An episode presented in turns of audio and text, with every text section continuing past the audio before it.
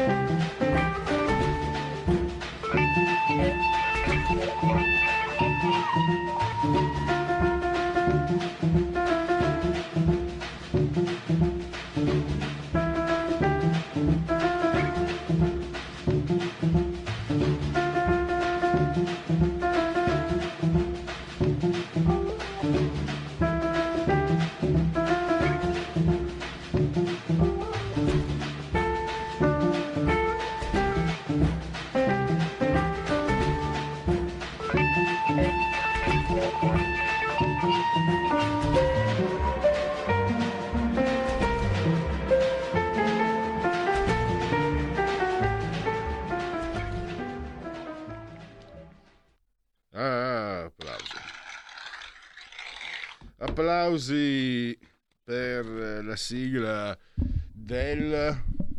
Ancora eh, siamo senza nome, siamo... Eh...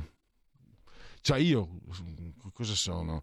Eh, di tutto ma non per tutti, non più, nemmeno più punto politico. Eh, lavoro in corso. Lavoro in corso, questo non è male, fatemi sapere. Se, se avete voglia, no? non insisto e non prego nessuno. E invece, invece, a parte le ceglie, Radio Libertà, eccetera, comunque è vero che ancora questa trasmissione sta cercando un nome. E chi tocca CTS muore perché è accaduto, sta accadendo qualcosa che personalmente eh, ritengo molto serio. Perché Maurizio Bolognetti, Radio Radicale, lo conoscete tutti, ha trovato, bravissimo, uno scoop, ha trovato la dichiarazione pubblica di Franco Locatelli, che è il boss, oh pardon, il coordinatore, volevo dire, del CTS.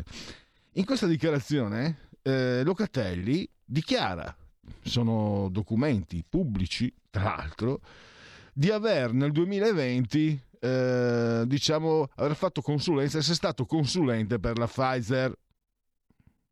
Allora, lo capiamo tutti, no? che il coordinatore del CTS, Comitato Tecnico Scientifico, che decide, che abbia fatto due anni fa, non dieci anni fa, il, il consulente per una multinazionale, la Pfizer, quella del vaccino, diciamo che non è opportuno perlomeno. Sta di fatto che io non l'ho visto, se non la denunciava Bolognetti questa cosa non la sapevo, ma magari io sono poco informato eh, però non mi è sembrato di averla vista in giro. Sta di fatto anche che Bolognetti è stato oscurato. Mm, I social, quella roba lì, Facebook, Twitter, eccetera, oscurato. Ma non, non da noi, non, non, con noi, nella maniera più assoluta, tra un minuto eh, saremo in collegamento con lui. Poi nel, eh, alle 15.35 martedì è il giorno di eh, Marco Gregoretti e con Marco Gregoretti ah, c'è una frase che ho, to- che ho, tratto da un suo messaggio su, mm, eh, su Twitter di Marco Gregoretti eh, nelle notti che dal vino sono bagnate nelle stanze da pastiglie trasformate nella tv di Fabio Fazio Dio è morto è una amara constatazione di quello che è successo. Comunque sempre a spese nostre, eh? State tranquilli, a spese nostre. Eh sì, eh sì. E... Altre cose, altri fatti di cronaca, avvenimenti di cronaca di cui si è occupato in questi giorni Marco Gregoretti, eh, stu- gli stupri di Capodanno nella città di Peppe Peppe Sala, stupri eh, arrestati altri due eh, ragazzi minorenni, 16 17 anni, egiziani, se si può dire ancora. E poi anche lì un 61enne, eh, un Novax, quelli che a me proprio non sono simpatici nella maniera più assoluta. Sa di fatto che ha dato pregiudicato, ha cercato di dar fuoco a un centro vaccinale, un hub vaccinale bruttissimo gesto ovviamente, non solo da condannare ma da perseguire, però si è scomodata l'anti... Ehm, la Digos, la Digos e l'antiterrorismo. insomma, mancava solo, mancava solo gli Avengers e i Cavalieri dell'Apocalisse. Eh, poi ognuno si faccia le proprie opinioni. E poi un brutto fatto, un tristissimo fatto di, di cronaca, eh, perché mentre con questo Novax si è scatenata la Digo, si è scatenato l'antiterrorismo, sono andati non so quanti a, a prenderlo, eccetera, quando nel 7 agosto del 2016 è stato trovato eh, la salma, il cadavere di Mitun Rossetti, nonostante i numerosissimi indizi, quella volta lì chi indossa la divisa ha detto suicidio. Per fortuna, eh, anche se veramente piange, per, piange il cuore per loro che lo hanno perso. Due genitori che lo amano ancora tantissimo, anche se lui non c'è più, hanno continuato e adesso il caso è stato riaperto. Se ne era occupato anche Marco Gregoretti. Ma adesso andiamo a parlare con eh, Maurizio Bolognetti. Se siete in condivisione pagina Facebook, potete vederlo anche eh, in collegamento Skype con eh, Radio Libertà. Benvenuto Maurizio. Grazie Pierluigi, grazie a voi di Radio Libertà, sempre presenti, sempre attenti e, e onorate davvero il conoscere per deliberare. E allora veniamo al. Mh, mm, prima ancora di parlare di quello che, che, ti sta succedendo, vorrei riepilogare no, per gli ascoltatori, perché il tuo è quello che è un termine un po' volgare secondo me, però è, è vero, cioè il tuo è uno scoop, ma di quelli grossi anche. E cioè sto parlando di quello che hai dei, dei documenti pubblici peraltro dove eh, Locatelli scrive di aver fatto il consulente per la Pfizer nel 2020 è uno scoop perché riguarda in particolarmente importante non solo giornalisticamente perché è una notizia che mi sembra nessun altro l'abbia trovato ma è anche importantissima per noi cittadini perché uno che ha lavorato per una multinazionale farmaceutica, che poi diventa il capo, il boss, ho detto io, ma rimangio la parola, il coordinatore del CTS, eh, Vorrei, vorrei, capirne di più, vorrei saperne di più, vorrei che qualcuno mi spiegasse, vorrei che forse qualcuno si rendesse conto che perlomeno è inopportuno che questo signore ricopra questo incarico. E, e cosa sta succedendo invece di parlarne? Tu vieni oscurato. Ho fatto un riassunto eh, un po' lungo, ma ti do la parola per spiegare tutto come, come va fatto, Maurizio. Guarda, le, eh, le impostazioni, la, la, tua premessa è stata preziosa e importante e te ne sono davvero grato. Questa è una vicenda, questa vicenda, questa brutta storia che ci accompagna da due anni, questo dramma collettivo, questo dramma che si è fatto, consentimelo, in certi momenti farsa e questa farsa che si è fatta dramma, che eh, questi due anni sono stati caratterizzati da una serie di cose su cui appunto bisognerebbe fare chiarezza e chiarezza fino in fondo. Una delle cose su cui bisognerebbe fare chiarezza sono gli innumerevoli conflitti eh, di interesse che coinvolgono larga parte di coloro eh, che eh, hanno ruotato attorno a questa vicenda SARS-CoV-2. Parlo di medici, parlo di ricercatori, parlo di scienziati, parlo di alcune virostar che abbiamo visto in televisione, parlo di, di alcune ricerche che sono state condotte dove magari ti capitava di eh, andare a leggere che Tizio, Caio e Sempronio erano dipendenti di Moderna, avevano delle stock option di Moderna, magari avevano un brevetto. Ecco, anche all'interno del CTS, una cosa però, aspetta, importante, chiariamola. Non sempre la condizione, l'essere in conflitto di interesse, non necessariamente deve tradursi in, come dire, in malefatte. Il conflitto di interesse è una cosa molto presente in ambito sanitario, è una condizione, come potremmo dire, è una condizione di rischio.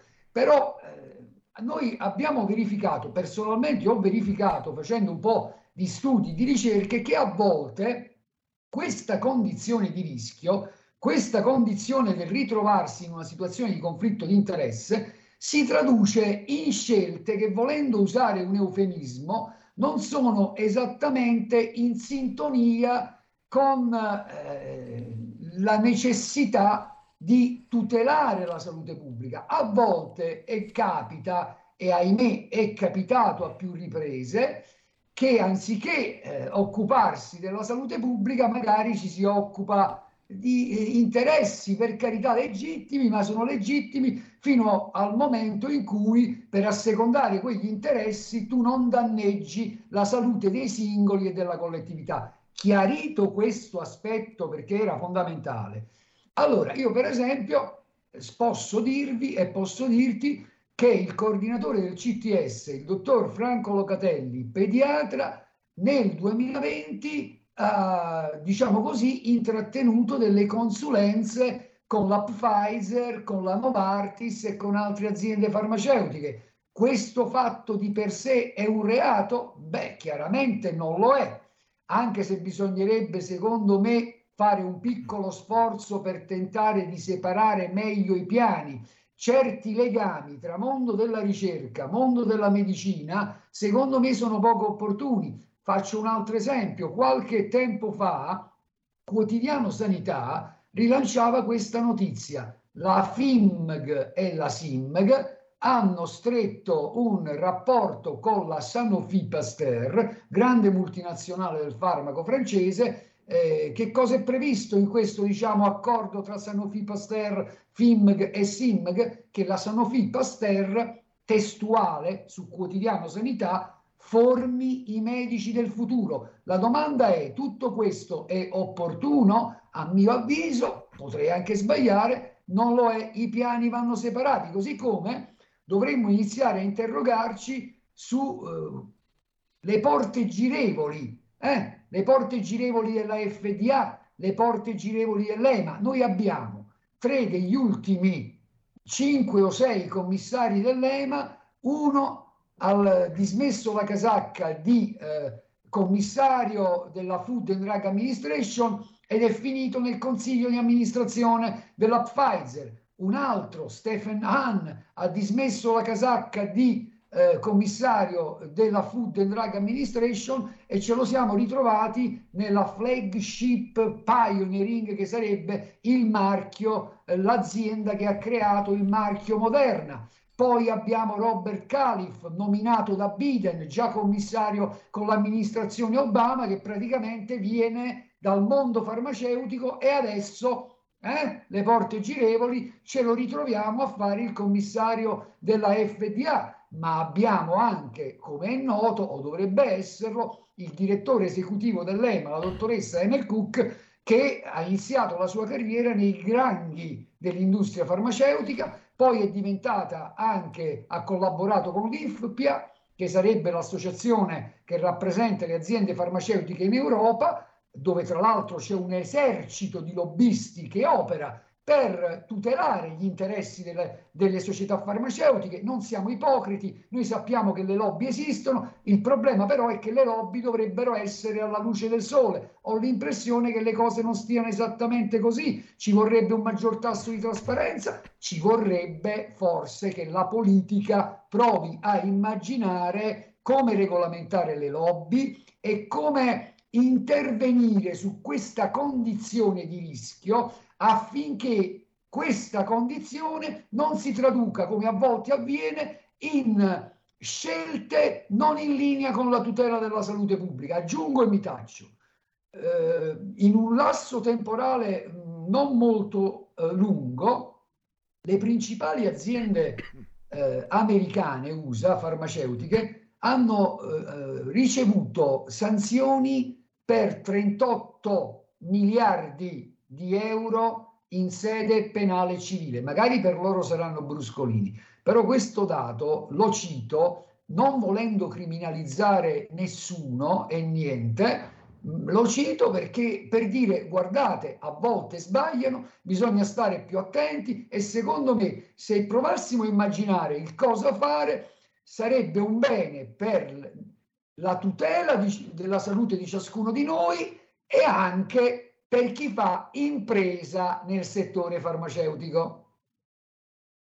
Ecco, allora volevo capire, mm, Maurizio. Allora ti dico, io ho carte scoperte, quel po' di sangue francese che ho dentro fa di me un giacobino. Per fortuna da ragazzo assistevo ai dibattiti di Marco Pannella e ho imparato anche un po' che cos'è il garantismo, le ragioni del garantismo. Quindi eh, io prima ho introdotto in una certa maniera, ness- nessuno è autorizzato a pensare eh, male del dottor Locatelli, però siamo tutti autorizzati a avere una risposta almeno, cioè come si arriva a porre in quella posizione una persona che onestamente dà luogo, cioè il fatto stesso che noi da fuori si dica, ma aspetta un attimo, hai preso i soldi da Pfizer, adesso lavori per i CTS, spiegaci un po'. Il fatto stesso può essere in qualche modo, sicuramente non è bello ed è destabilizzante. Allora faccio un passo indietro. Eh, Maurizio, bisogna anche capire e cercare chi l'ha messo lì. Locatelli. Eh, prima, prima ancora eh, non, si, Pierluigi, non si sia messo da solo. Sante le tue, ecco chi ce l'ha messo. È una questione, eh, in primo luogo io direi che è una questione di opportunità. Nei, nei fatti che citavo prima, ecco, a voi sembra normale che alla guida di eh, enti che svolgono delicatissimi, mh, mm, delicatissime funzioni di vigilanza e controllo ci mettano persone che nella loro storia professionale hanno avuto rapporti con quelli che poi dovrebbero controllare, ma solo in termini di opportunità direi che la cosa non va bene. Poi io non vorrei dire un altro, non vorrei raccontare un altro episodio di cronaca per certi aspetti esilarante, ma la eh, Presidente della Commissione europea, Ursula von der Leyen, qualche mese fa è volata a Washington per consegnare un prestigioso premio al dottor Albert Burla. Ora io non starò a dirti che nella scena della premiazione che puoi trovare su internet, io l'ho postata anche sul mio spazio Facebook, beh, non me ne voglio il dottor Burla, ma tu hai presente il mitico Albertone e certi personaggi del mitico Alberto Sordi, eh, c'è un certo tipo di italiano, beh, Albert Burla quando sale sul palco e si rivolge alla Ursula von der Leyen per beccarsi il premio, sembra un po' il nostro mitico Alberto Sordi. È innanzitutto e in primo luogo una questione di opportunità, non solo una questione di opportunità, perché insisto, noi dobbiamo intervenire sulla questione dei conflitti di interesse, perché purtroppo questa condizione come si è visto, come verrebbe da dire è agli atti, a volte, a volte si traduce in scelte anche scellerate. Non voglio citare vicende come quella del farmaco Depachin, non voglio citare vicende come quelle di un altro farmaco che ha fatto nascere migliaia di bambini focomerici, e cioè praticamente senza le braccia e senza le, braccia e senza le gambe. Hai assolutamente ragione la prima domanda è magari è chi ce lo ha messo lì, l'altra domanda è amici eh, parlamentari, governo della Repubblica Italiana, magari anche signor Presidente della Repubblica che interviene su tutto, però su queste cose non presta grande attenzione. Non è giunto il momento di regolamentare meglio un po' di cose? Infatti mi chiedevo, mm, Maurizio, eh, credo che insomma più o meno siamo coetanei. Io mi ricordo però è dal mio punto d'ascolto.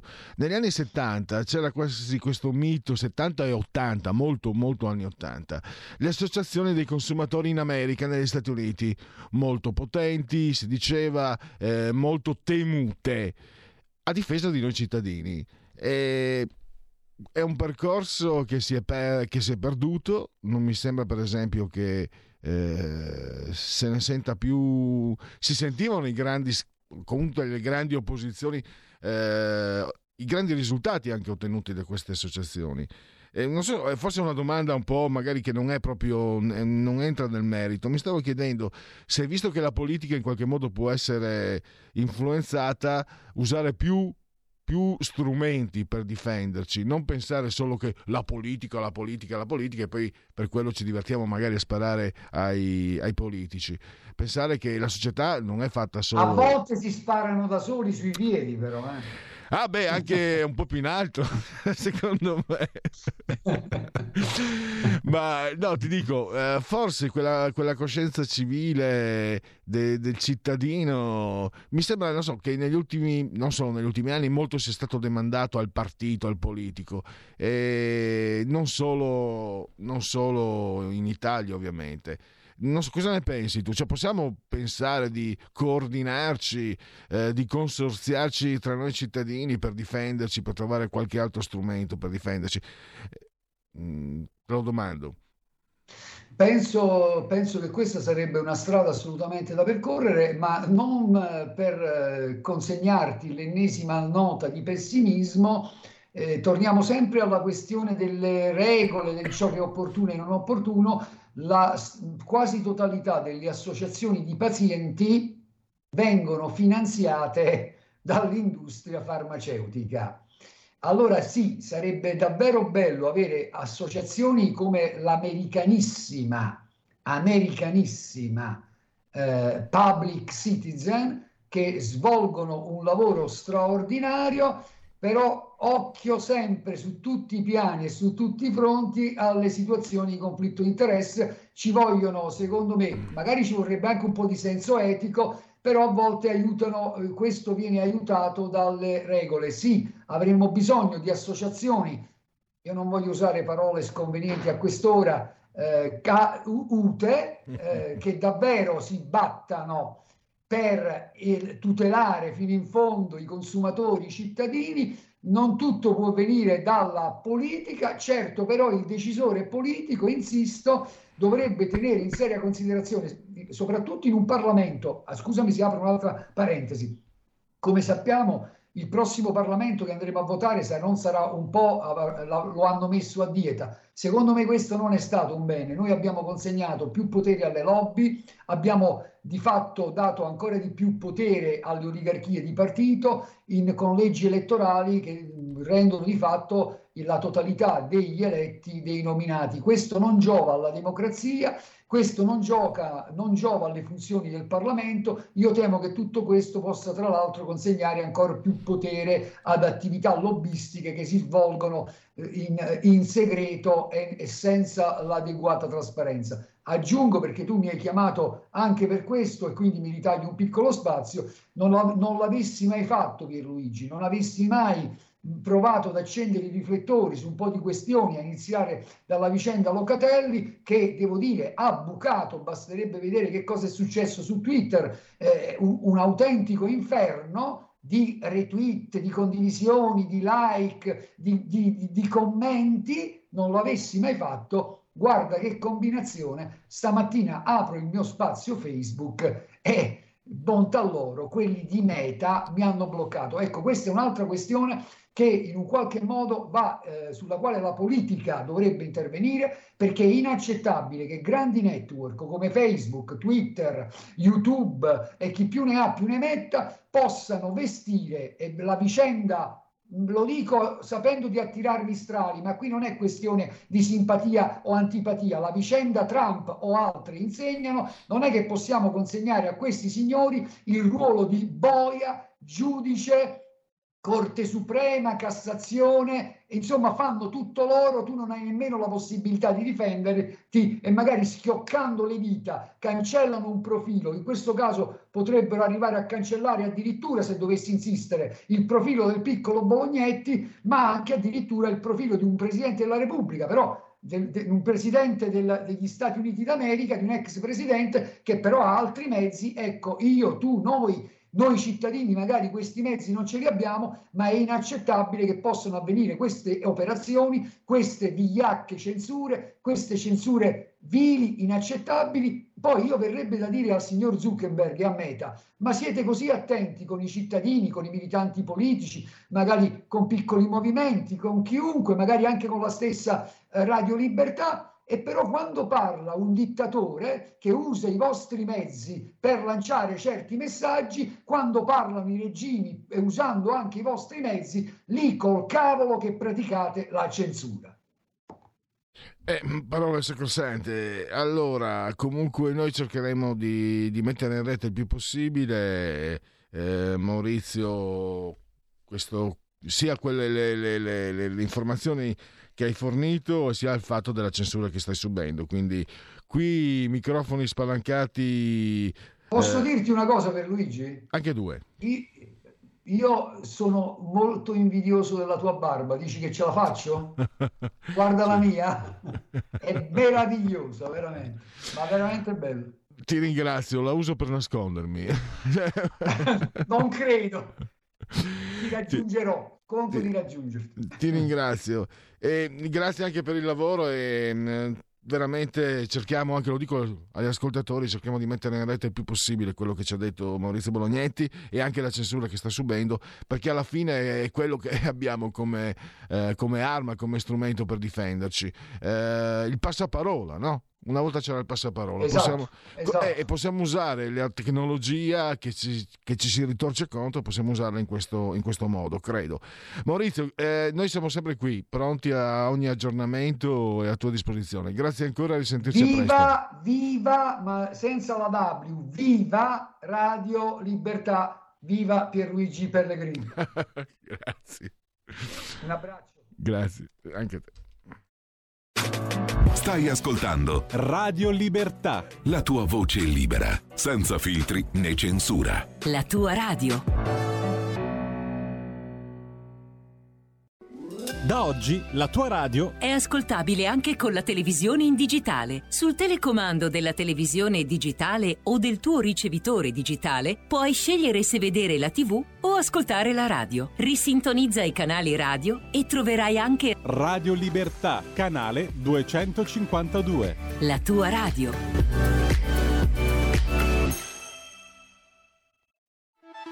Stai ascoltando Radio Libertà, la tua voce libera, senza filtri né censure, la tua radio.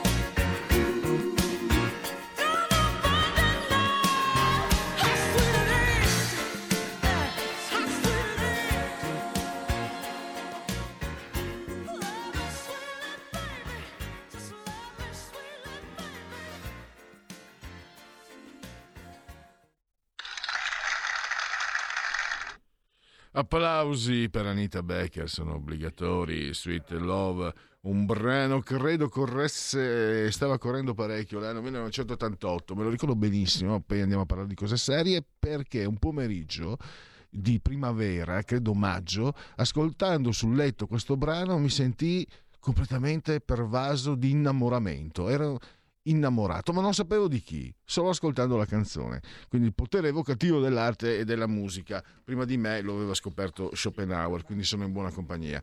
Invece scoprire quello che non viene raccontato, prima abbiamo avuto Maurizio, Grego, eh, Maurizio Bolognetti, adesso abbiamo Marco Gregoretti eh, che ci parlerà di, di, anche di un fatto eh, davvero, davvero triste, mm, doloroso, no? il dato di Miton Rossetti. Eh, ma anche di altro. Innanzitutto fatemi salutare, oggi è martedì, quindi è il suo giorno, è il giorno di Marco Gregoretti che abbiamo in linea. Benvenuto Marco. Ci sarà fra un minuto via Skype. Addirittura. Allora, intanto ve l'ho detto i fatti di cui vi parleremo con Marco eh, il 61enne con precedenti che ha dato fuoco all'hub vaccinale scatenata alla Digo, scatenata all'antiterrorismo. Mancavano gli Avengers e i Cavalieri dell'Apocalisse, gli stupri di Capodanno nella Milano, de, nella Milano sciagurata di Pepe Peppe Sala, due egiziani minorenni tra i 16 e i 17 anni e poi appunto il caso doloroso di Miton Rossetti. Eccolo lì, l'abbiamo anche in collegamento, quindi se siete in condivisione pagina Facebook, anzi no, anche sul 252, quindi anche in televisione potete eh. vedere eh, Marco Gregoretti. Vediamo, vediamo. Benvenuto Marco e grazie naturalmente, questo è il tuo spazio, grazie di essere qui con noi.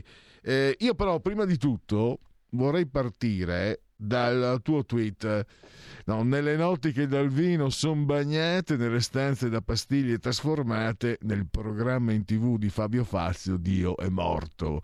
E io l'ho trovato esemplare questa, eh, come dire, questo urlo ex abrupto che eh, eh, insomma sono parole di tutti noi quelle che tu hai scritto su tweet o ne, perlomeno penso di tanti di noi ecco prego ma eh, allora, intanto è, è, normale che io veda un po' eh, sfalsato i tempi tra quando parlo e quando vedo, perché mi sto vedendo su Skype, eh? è molto emozionante vedere il tuo barbone con le cuffie.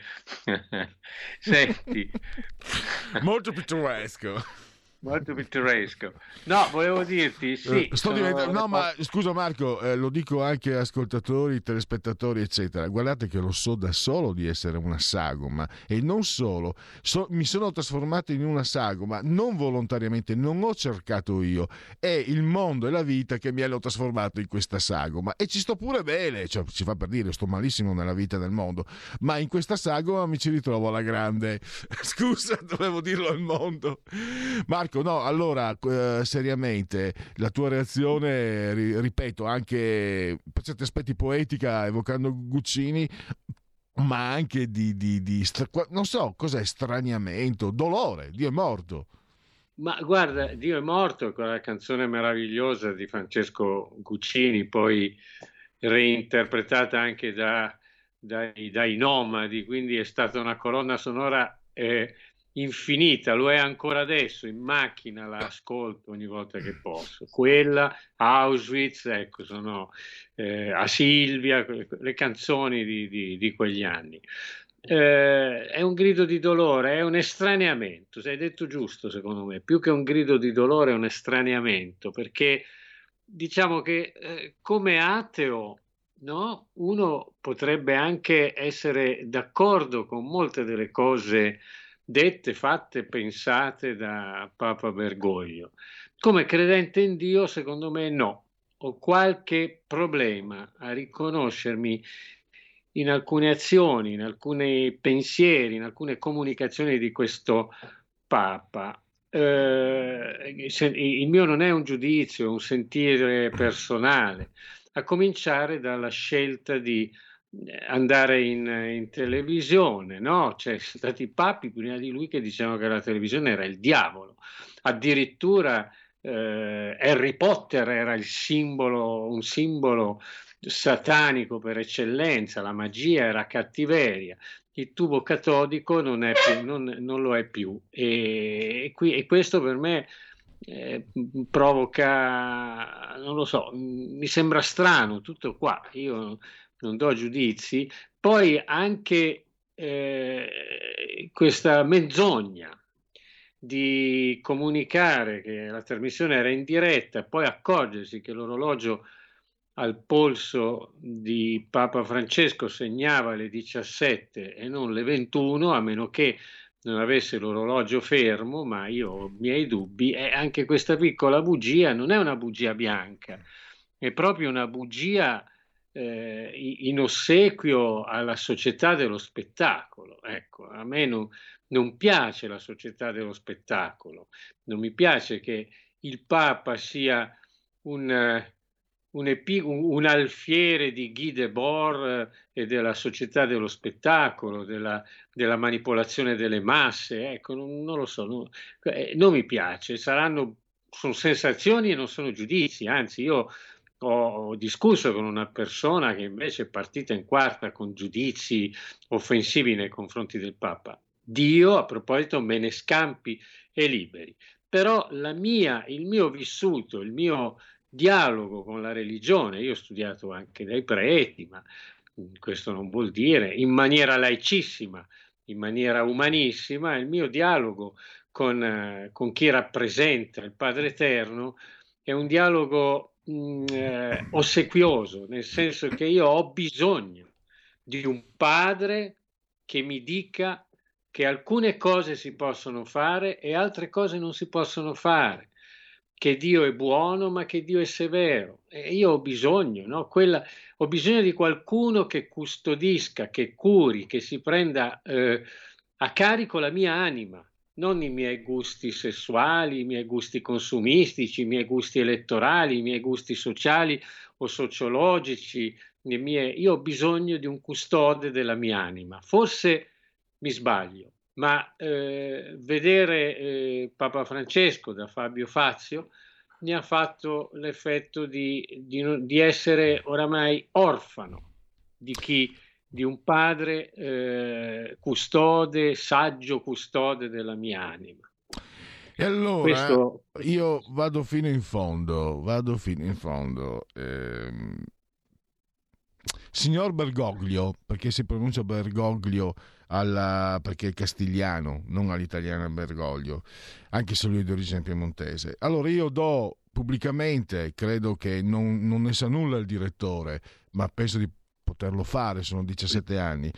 E invito pubblicamente il signor Bergoglio a Fran... no, non mi ricordo come si chiama lui di nome, non mi ricordo. Comunque il Papa, per intendersi, quando vuole Radio Libertà è a sua disposizione. Eh, naturalmente non sarò io a intervistarlo perché non sono all'altezza, ma abbiamo, abbiamo ho, ho eh, colleghi qui in radio che sono veramente all'altezza di farlo. Quindi Bergoglio, quando vuoi, vieni qua, Radio Libertà è a tua disposizione, come di tutti naturalmente.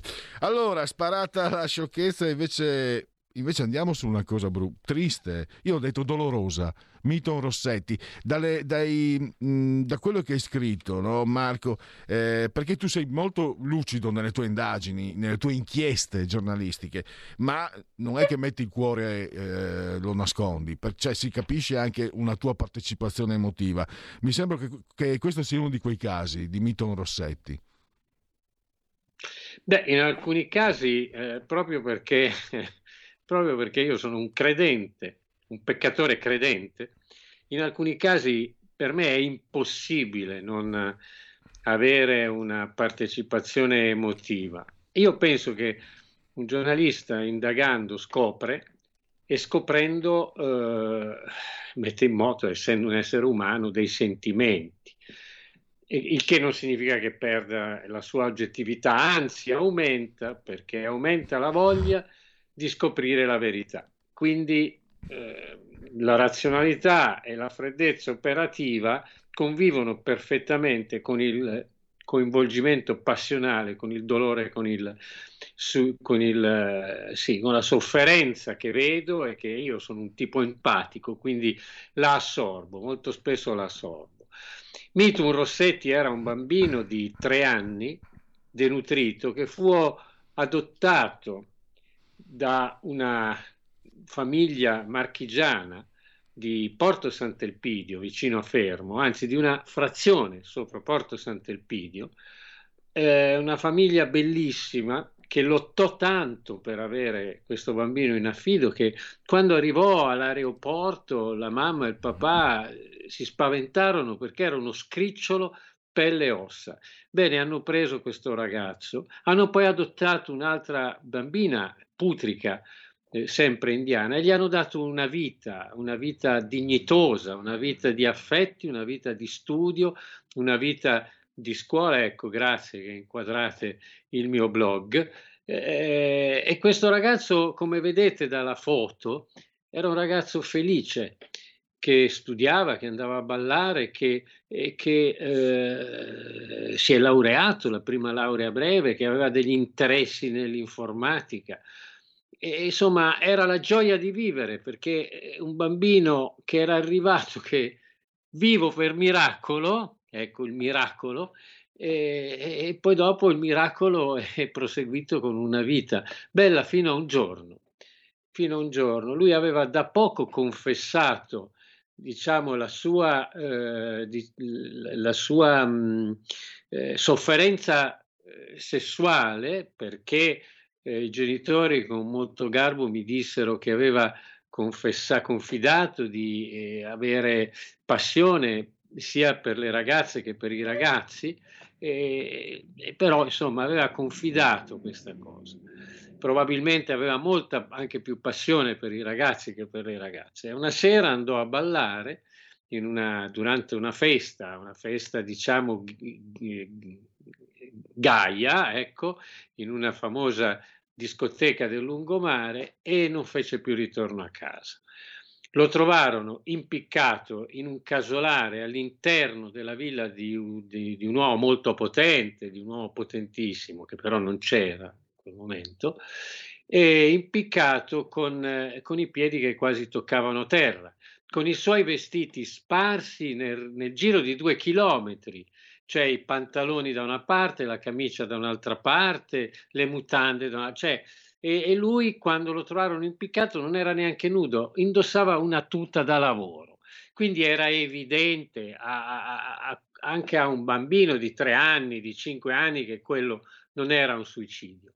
Ma evidentemente gli investigatori, che non avevano tanta voglia di, di investigare, arrivarono stancamente sul posto e facendo anche un commento di, a sfondo razzista, cercarono di chiudere il tutto come, eh, come suicidio, ma eh, incapparono in due genitori, in una mamma in uno zio, in una sorella in un papà che proprio non ci stavano, che assoldarono, che sì, ingaggiarono un avvocato, l'avvocato Federico Lavori, Valori, scusate, contattarono anche un giornalista, il sottoscritto, che fece una serie di servizi per quarto grado e quindi l'archiviazione non avvenne. Il caso è ancora aperto, sono passati alcuni anni, il caso è ancora aperto ed è evidente che non si tratta di un suicidio. Ovviamente sarà molto difficile perché la verità è contenuta in uno smartphone, la verità è contenuta in un, in un, computer che è sparito e alcuni messaggi sono stati sovrascritti, quindi sono irrecuperabili. Insomma, eh, nella, nella sciatteria investigativa e, nella, e, nell'abilità di chi probabilmente eh, ha ucciso questo, questo ragazzo eh, sarà molto difficile eh, trovare il bandolo della matassa che però eh, sia l'avvocato che la famiglia e che io anche hanno, abbiamo in testa in maniera abbastanza chiara e ci sarebbero anche dei nomi e dei cognomi da, da, indica, da, da indagare. E in qualche modo, eh, ovviamente, non, non è mio compito farli adesso, ma io il nome e il cognome della persona che potrebbe sapere qualche cosa di più di quello che ha detto quando è stato interrogato dai carabinieri c'è e ce l'ho. Speriamo. speriamo perché la morte di Mitum non è un suicidio, ma è emblematica ormai anche di come vengono eh, condotte le indagini e troppo spesso eh, lasciando incompiuta la ricerca della verità. Ma noi siamo per carità, tu sai, insomma, la radio, la Lega, eccetera, sempre stati dalla parte di chi indossa la divisa, però devo dirti la verità, Marco, eh, troppe, spesse volte ho avuto l'impressione che quando ci va di mezzo non un poveraccio, tra l'altro questo, è, questo ragazzo non era un poveraccio, era laureato, eccetera, ma quando ci vanno di mezzo persone comuni, insomma, se vengono a rubare a casa mia gli zingari che rubano, anche se non rubano, buonanotte al secchio passa in cavalleria. Se vanno a rubare a casa del sindaco Beppe Sala, le prendono il giorno dopo. È successo, tra l'altro, non è che parli per sentito dire, è successo e mi ricordo che addirittura eh, sul Corriere della Sera si, si, si, parlò in modo molto pesante eh, del, del, dell'attitudine al latrocinio di certe etnie. Mm, facendomi trasecolare perché di solito questo, quello è un giornale del politicamente corretto. E perché dico questo? Perché per esempio poi quando succede sempre un altro argomento che tu hai affrontato in questi giorni, un 61enne pregiudicato che fa un gesto assolutamente eh, da condannare in tutti i modi, però insomma ha cercato di incendiare un, un hub vaccinale, però la Digos, l'antiterrorismo, io presentando eh, la scaletta ho scritto anche mancava solo gli Avengers e i, cavall- i Cavalieri dell'Apocalisse. Quindi per il povero Mitun tanti saluti. Invece per, eh, eh per chi in eh, chi ha messo in discussione il santuario dei vaccini, io odio i Novax, eh, li odio proprio è un odio il mio estetico, quindi completamente viscerale, però onestamente eh, certe reazioni mi, mi lasciano perplesso. Ma eh, guarda, un, eh, hai, hai, messo sul tappeto tanti temi.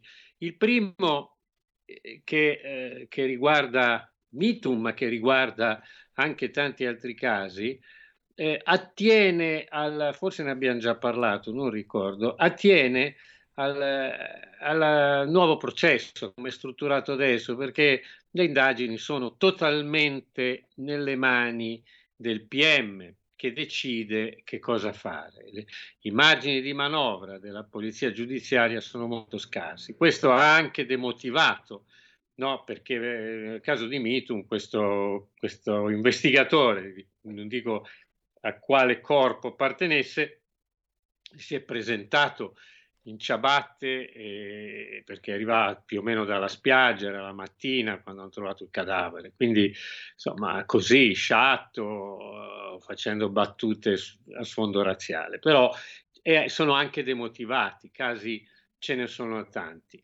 E, e poi non è, eh, nonostante la TV si sia occupata, i giornali si siano occupati di Mitum, non è così mediatico. L'incendio al lab è molto mediatico, perché l'incendio al lab, io ho visto il filmato ragazzi, cioè, eh, ho fatto un commento, poi dopo infatti l'ho, l'ho, l'ho, tolto e l'ho rimesso e si sentiva la mia voce che diceva ma non è manco capace a dar fuoco dopo aver messo tutta sta benzina. ecco, l'idea che siano intervenuti l'antiterrorismo e la Digos e magari anche Captain America, come dicevi tu, è, vabbè, è, è stupefacente, nel senso che cioè, mi, mi fa dire ma quando ne usciremo mai? Ovviamente non si dà non si dà fuoco, non si, fa, non si, fa, un attentato a un hub dove dei poveracci, dove delle persone vanno a vaccinarsi perché non vogliono pigliare questo virus maledetto. Però quello lì era uno da solo, gli hanno perquisito la casa, sono andati l'antiterrorismo e la Digos in casa a perquisire, a cercare cosa, non, non lo so perché poi non ho più letto niente, a cercare fiammiferi, ecco, eh, non, non, so, mi sembra che sia eh, che, che, ci stia un po' sfuggendo di, di mano questa, questa, cosa, insomma, ecco, non so, io non, non sono, cioè, a me dispiace anche perché eh, ovviamente io è da 44 anni che faccio questo mestiere, da 44 anni che vedo gli sforzi, eh, i sacrifici, i rischi, eh, a fronte il senso, l'amor proprio, l'amor patrio, a fronte di stipendi veramente ridicoli che affrontano poliziotti, carabinieri, finanzieri, pompieri, guardie forestali, vigili urbani, eh, insomma adesso anche no, beh, i vigili urbani no, ass- dei riti enormi. Ass- eh, però... Ass- assolutamente, no, no, no, non solo, voglio anche essere chiaro, è chiaro, insomma, siamo tutti stati, insomma, in qualche modo siamo lavoratori dipendenti, non tu, ma io eh, ho fatto entrambe le cose. Eh, è chiaro che quando, sei, quando ricevi eh, ordini dall'alto, cioè eh, per carità non è il poliziotto che scende in strada e rischia magari che gli spacchino la testa, che era nella diciamo come mia osservazione personale, eh, lui fa quello che gli dicono, se gli dicono non perdere tempo in quel caso lì, lui cosa deve fare? Mettere a repentaglio la carriera, non manda più a scuola il figlio, eccetera, eccetera. È chiaro che devi fare quello che ti dicono i superiori. Eh. Volevo, mh, mm, forse l'avevo messa un po' come se fossi da ragazzino, quando ero ragazzino che scriveva i capelli lunghi, mi fermava sempre la Digos e li, e li odiavo, perché io poi non, non, ero, no, non, votavo neanche, o votavo scheda nulla, detestavo tutta la politica, quindi cosa mi fermi solo perché hai i capelli lunghi?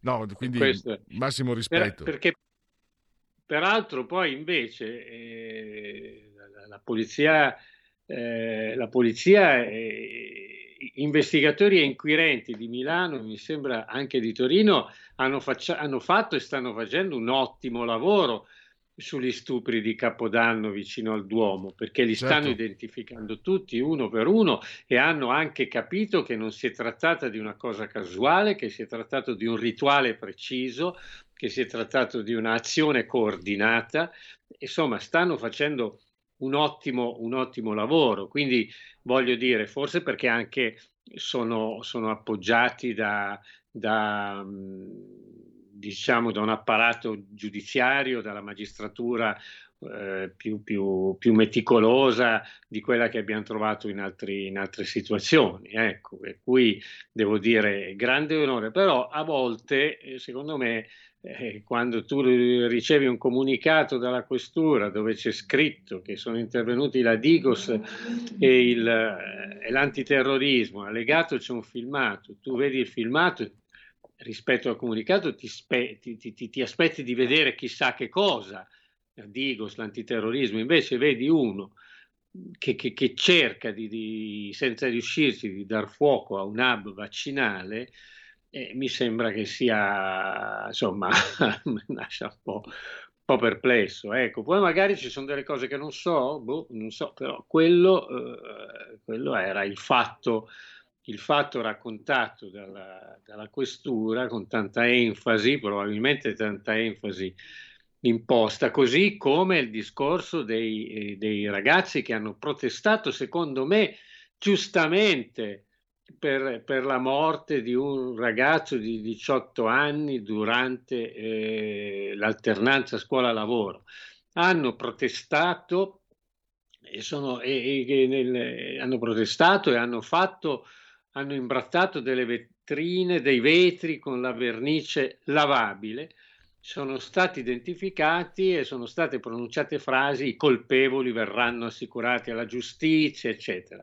Ecco, tutto questo mi sembra che faccia parte un po' dell'eccesso, dell'eccesso forse dovuto anche alla mediatizzazione di, di questi fatti, perché poi correttamente, comunque, per esempio, nel comunicato arrivato dalla questura sui, sulla contestazione dei giovani, sono loro comunque in qualche modo ad ammorbidire la pillola dicendo con vernice lavabile. Quindi lì è evidente che certo. c'è un input, come dici tu, dall'alto o dal Ministero degli Interni o non so da dove, che, eh, che, dia l'indicazione di essere durissimi in, certe, in, certe, in certi filoni di ordine devo, pubblico e devo... di indagine.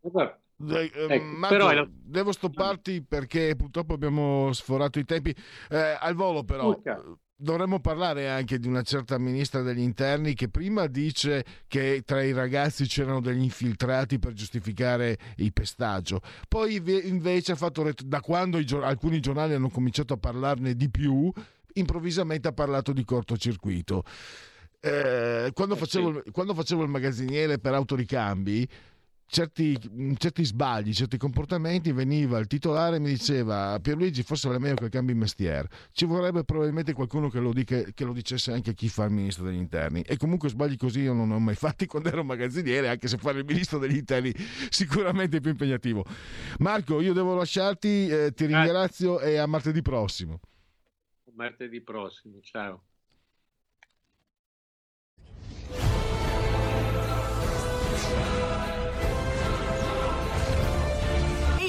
Sono Spider-Man! Quale migliore modo di se non andare al cinema a vedere il vostro supereroe preferito? Vi aspettiamo!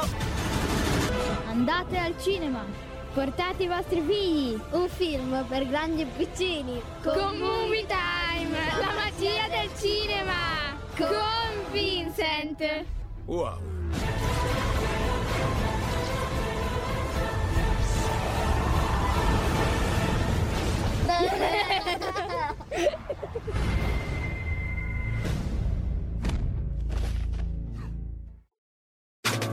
Stai ascoltando Radio Libertà. la tua voce libera, senza filtri né censura. La tua radio.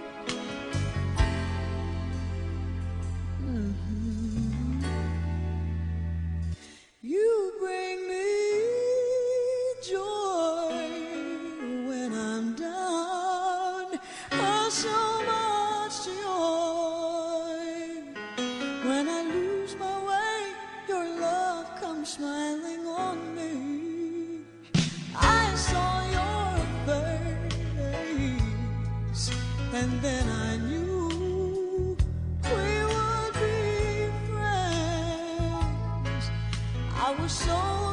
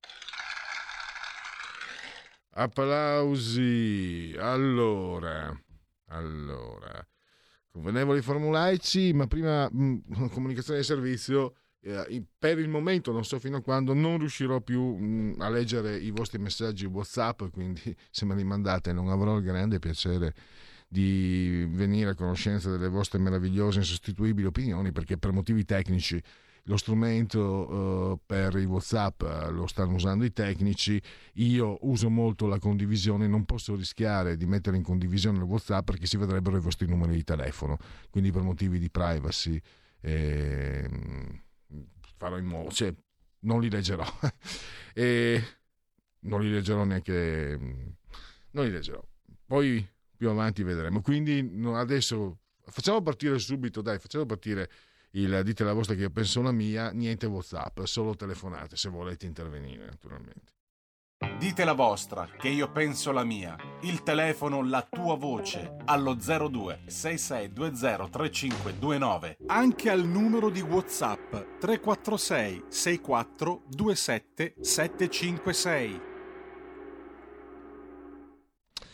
Questa è roba per stomaci forti. Comunque, no, siamo lontani dal, ehm, dai momenti prandiali precedenti e successivi. Quindi posso andare tranquillo, spero. Beve, questa signorina qua, beve sangue mestruale. Beve sangue mestruale come l'Isir. E poi spiega anche questa ragazza americana, faccio anche le maschere di bellezza e i dipinti. Mm, tutto vero. Allora, le modeste proposte, questo è il vostro speaker corner. Ah, se sapeste con che cosa prepara il caffè. Non è Black Ivory, non costa 80 dollari alla tazzina. Tu lo sai che cos'è il Black Ivory? Lo sai? È meglio che non lo dica, perché ci addentreremo non nei meravigliosi mondi della caffeina, ma della scatologia. E costa però sul serio 80 dollari. Dai, eh, trattano i chicchi di caffè con la merda di elefante. Fanno il Black Ivory e lo vendono 80 dollari. Io voglio conoscere chi li beve, chi lo beve questa roba qua. E scusate la parolaccia, avrei dovuto dire la cacca. Ma eh, è un sangue francese, la parola merde fa parte dell'intercalare. E ecco qua, guardate, l'ho messo anche in condivisione. Che, be- che spettacolo! Questo è il Festival di Sanremo perché l'ho messo eh, pronta per vincere il prossimo Sanremo, anche se non canta non se ne accorge nessuno. Poi, in compenso, questa ragazza mm, che compie queste imprese, che beve il sangue mestrale, rifiuta di vaccinarsi. Il mestro sì, il vaccino no. La gente è strana. Eh, aiuto! È arrivata la variante Tampax. E poi... Ah beh, poi siamo nella conclusione eh, classica. Mentre vi solazzate con queste stupidaggini emofile, i poveri migranti stanno perdendo il sangue nelle stive degli 8 ONG. Vorrete mica che Beppe Caccia vada a fare lo cameriero? Questo è la dite la vostra, se ci sono telefonate andiamo avanti comunque perché il tempo stringe, oggi è la versione small del punto politico, di tutto ma non per tutti, cambierà nome. Cos'è che avevo detto? Lavoro in corso. Lavoro in corso, non che ami molto la parola lavoro, però eh, vediamo, ci pensiamo. Se arrivano... È che come faccio suggerimenti perché i WhatsApp... eh, non li- in questi giorni non riesco a leggerli, quindi eh, vabbè, fatemi sapere. allora, eh, eh, no, ve lo faccio sapere io invece cosa dovete fare adesso, seguire la Lega. Segui la Lega è una trasmissione realizzata in convenzione con La Lega per Salvini Premier. Marcianamente segui la Lega prima che la Lega segua te, pellegrinamente invece segui la Lega prima che la Lega seguisca te. Lega Online, il sito scritto legaonline.it, tante cose potete fare lì dentro. Per esempio iscrivervi è molto facile, basta versare 10 euro, eh, sono versabili anche attraverso PayPal senza nemmeno che vi sia la necessità che siate iscritti ai PayPal. Poi codice fiscale, dati e vi verrà recapitata la bagione per via postale la tessera Lega Salvini Premier. D di Domodossola 4 il voto matematica, 3 il numero perfetto. Che cos'è questo? Il codice della Lega. Usalo per il tuo 2 per 1000. D43 e vediamo le apparizioni dei politici leghisti radio-televisive. Quindi eh, domani, che è mercoledì, eh, alle 15.30 la trasmissione si chiama Caffè Italia, TGCOM 24, Tiziana Nisini che è sottosegretario al lavoro, senatrice Tisi, Nisini. Sempre eh, domani, sempre, no, più tardi, alle 17.15, quindi dalle 15.30 passiamo alle 17.15 di mercoledì sempre no qui siamo c'è un, un 24 ma è Sky TG24 la rubrica economia eh, il senatore Alberto Bagnai. Dopodomani giovedì eh, all'alba in ora pressoché quasi antelucana per chi vi parla cioè alle 10.30 del mattino Sky TG24 con l'europarlamentare Silvia Sardone Segui la Lega è una trasmissione realizzata in convenzione con La Lega per Salvini Premier. E adesso mm, i convenevoli formulaici, quindi sì, fa- fai vedere, dai, fai vedere sta roba qua. Che se io non voglio vedermi, non voglio vedermi neanche allo specchio, perché devo farmi vedere agli altri? I misteri della vita, secondo eh, Radio Libertà, che è l'emittente che state ascoltando in simultanea quando sono scoccate le 16.13, insieme al grande Giulio Cesare Carnelli assiso sulla tolla di comando energia tecnica, entrambi sospesi a 18 metri sopra il livello del mare, con temperature che denunciano 24 gradi centigradi sopra lo zero interni, 14,4 invece esterni. Eh, ci sarà escursione termica, quindi prevedo nebbia, 22% l'umidità e la pressione pari a 1028.1 millibar. Un abbraccio forte, forte, forte, forte, forte, forte, forte alla signora Angela, alla signora Carmela, alla signora Clotilde. Loro adesso ci vedono anche sul canale.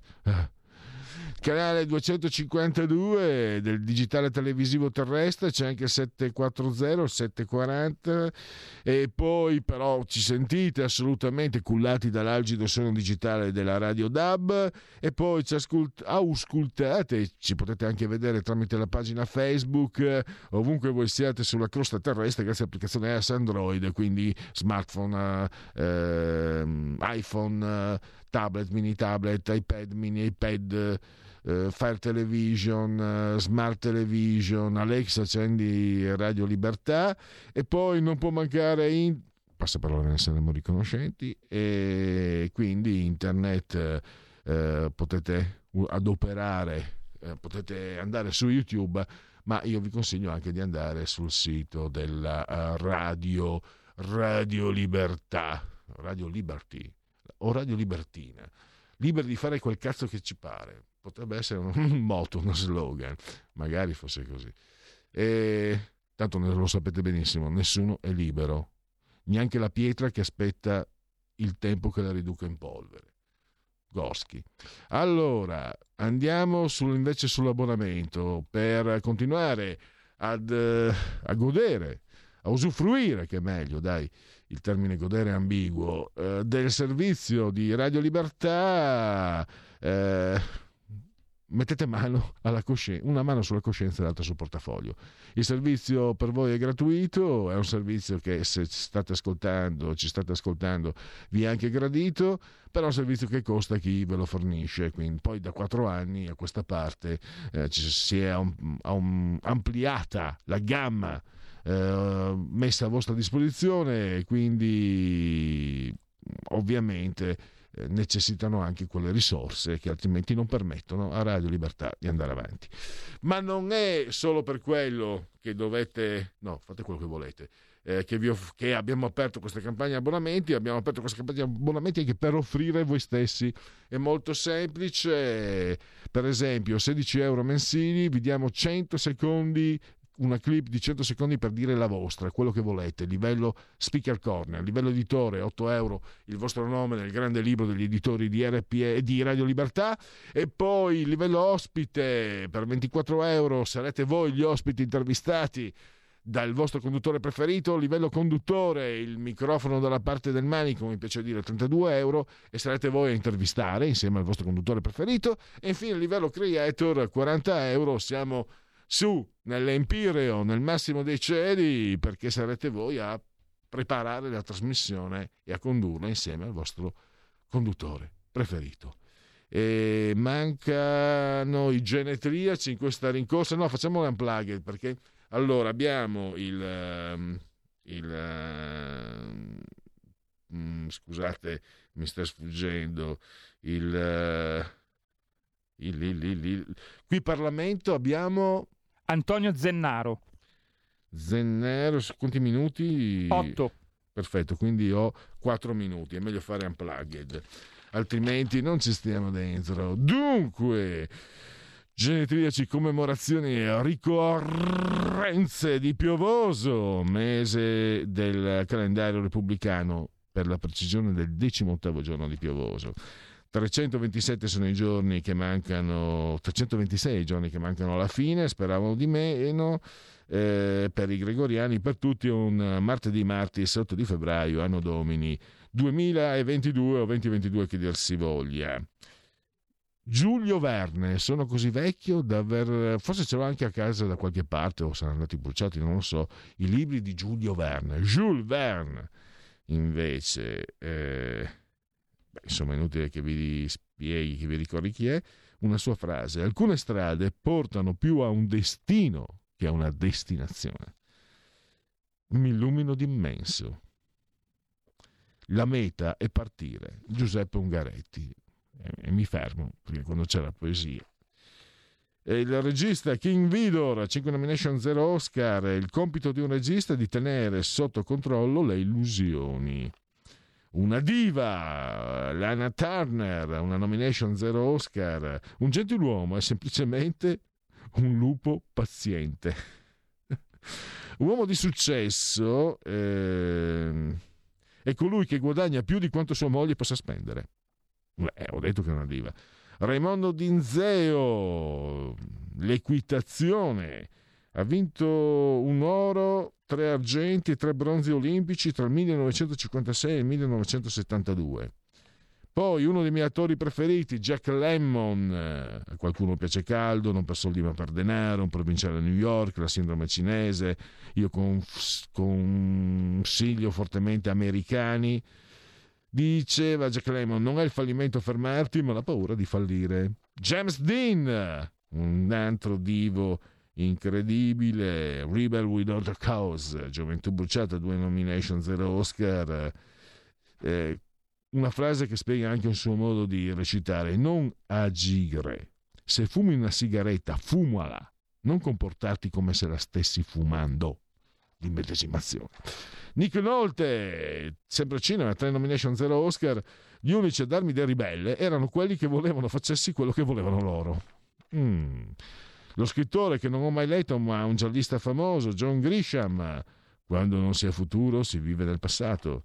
Luigi Zingales, eh, fermare il declino con Oscar Giannino, poi lo stroncò rivelando che Giannino non era andato nemmeno allo Zecchino d'Oro. Eh, una, un del cinema francese, la bellissima Matilda Mai, Karim Haim.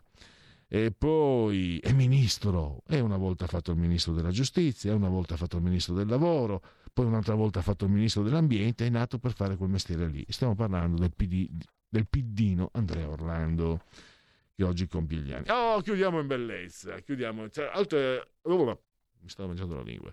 Oggi ho visto sul Corriere anche un paginone dedicato a lei. Auguri. Guarda che bello, cioè, bisogna dire la verità, la bellezza illumina. Poi Dostoevsky diceva salverà il mondo, non lo so io, però Elisabetta Gregoraci, eh, l'ex signora Briatore. E quindi, dopo un omaggio alla bellezza, chiudiamo. Vi ricordo dopo questo- questa trasmissione anonima, ehm, Alessandra, ehm, Alessandra Mori con eh, Pop Economy. E prima però avremo eh, Zennaro per qui Parlamento, quindi ringrazio Giulio Cesarone, Giulione Cesarone, assiso sotto il comando saldamente regia tecnica, grazie a voi che avete avuto la bontà, la pazienza e la generosità di seguire questa trasmissione che non ha, che non ha ancora nome, ma soprattutto ovviamente Radio Libertà. Qui Parlamento. Sì, ha chiesto di intervenire l'onorevole Zennaro. Grazie Presidente. Il tema della nostra mozione è stato illustrato dal collega Invernizzi. È un tema importante perché riguarda l'efficienza e l'utilizzo dei fondi del PNR. Sono fondi, sono miliardi di euro che dopo anni di austerità, dopo anni di tagli comuni, dopo anni di restrittezze sotto il profilo finanziario della finanza locale, ci troviamo a poter spendere. Ebbene, è fondamentale che questi fondi siano utilizzati bene. È fondamentale che questi fondi arrivino sui territori. È fondamentale che servano trasformare, a creare posti di lavoro, a uscire tante realtà da momenti di difficoltà che ancora stiamo passando, che abbiamo passato da questo momento di difficoltà della pandemia, che ha messo in difficoltà famiglie, che ha messo in difficoltà imprese, che ha messo in difficoltà tanti, tanti comuni. Ebbene, il tema della rigenerazione urbana è un tema strategico, sia a livello europeo sia a livello nazionale, perché per tanti comuni diventa la sfida non solo di uno sviluppo ecosostenibile, ma proprio una sfida di sviluppo e programmazione territoriale. Ebbene, che anche in questo caso si rischi con una iperburocratizzazione di andare a sprecare questi bandi, parliamo di più di 3 miliardi di euro, con il rischio di questo indice di vulnerabilità che sostanzialmente premia di meno la qualità dei progetti e premia di più le condizioni, la fotografia di un territorio. Ebbene, il tema della qualità dei progetti è fondamentale, perché se vogliamo parlare di ripresa, tanto più un progetto ha una qualità, ha una progettazione, ha un elevato impatto sociale, territoriale, economico, tanto più deve essere distribuito sul territorio. Perché? Perché il rischio è che non considerando la qualità dei progetti, ma dei meri indici dell'Istat che fotografano una situazione in quel momento, oltre a un disequilibrio territoriale, perché i- fondi dovrebbero essere distribuiti in maniera equa su tutto il territorio nazionale, perché? Perché il, eh, il PNR è proprio costruito per ripartire dopo il periodo post-pandemico. Quindi non ci possono essere dei fondi che vengono concentrati su alcuni territori senza considerare l'efficienza, l'efficacia e la qualità dei progetti. Quindi ritorniamo nella vecchia logica italiana che abbiamo visto in decenni e decenni, fondi a pioggia che poi vengono sprecati.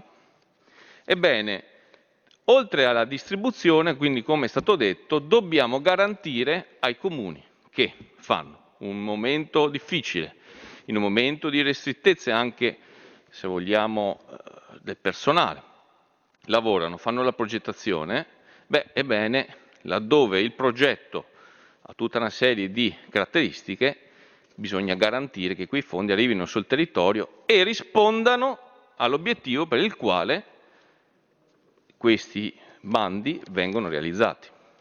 Se no, sprechiamo, sprechiamo l'ennesima occasione. Ecco perché vanno considerati tutti i comuni sotto i 15.000 abitanti, perché anche i piccoli comuni, anzi soprattutto nelle aree interne, soprattutto in determinati territori, i piccoli comuni hanno difficoltà, fanno fatica e pertanto quelle risorse tanto più oggi sono importanti. E poi bisogna considerare che questi, questo indice di vulnerabilità potrebbe essere utilizzato addirittura su altri bandi, quindi con una eh, mancanza del risultato che viene distribuito anche in altri bandi, quindi con una doppia beffa.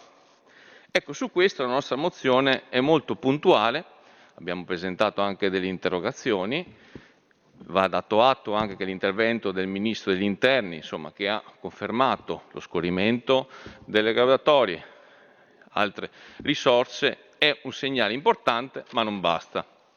Ecco perché su questa mozione auspichiamo che ci sia la più ampia convergenza perché i fondi non hanno colore politico. L'efficienza è il risultato e l'obiettivo di, eh, di questi fondi del recovery eh, non hanno colore politico perché riguardano o il successo o la sconfitta del sistema Italia. Come Lega siamo presenti in più di 5.000 amministrazioni in Italia, tanto più quindi abbiamo raccolto questa esigenza proveniente dai territori. Quindi ribadiamo l'importanza di una modifica del principio base di, questa, eh, di, questo, di questo bando che può essere ribaltato anche su altri bandi. Pertanto eh, la Lega, come sempre, è al lavoro a tutti i livelli, come su questo tema, che è un tema concreto, reale, non è un tema di propaganda, non è un tema che ti fa fare magari l'uscita televisiva comunicativa, ma è un tema strategico per comunità, per i comuni, per le famiglie e per tante imprese in un momento di difficoltà, perché siamo al lavoro sulle bollette, sul costo delle materie prime, sul ritorno alla vita normale e ribadiamo, come è stato ribadito dal nostro leader, nonostante gli attacchi, nonostante il battage mediatico a 360 gradi di queste settimane, anche sul tema della sicurezza nelle nostre città, sul tema degli sbarchi, la Lega è presente, non molla, a testa alta e andiamo avanti. Qui Parlamento. Avete ascoltato il punto politico.